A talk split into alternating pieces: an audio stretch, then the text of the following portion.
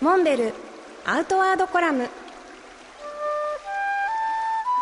モデルでフィールドナビゲーターの中川明です。辰野会長よろしくお願いします。はいよろしくお願いします。学人10月号が9月15日に発売になりますけれども今回は特別編集秋山号ということで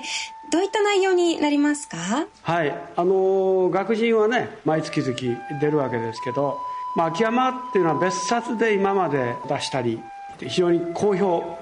なんですけど、まあ、今回通常の10月号に秋山特集ということで、まあ、合体した形でえー、よりパワーアップした内容になってます、はい、今回特にあの樹木例えば七かまどの見どころは特にここがいいですよっていう、は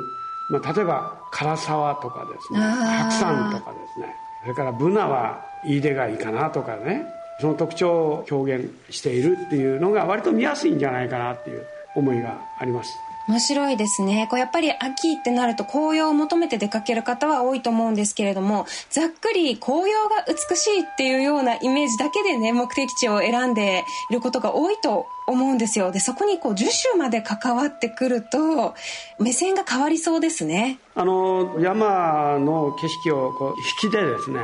どっから見て、はい、あのあ赤いとか黄色いとかって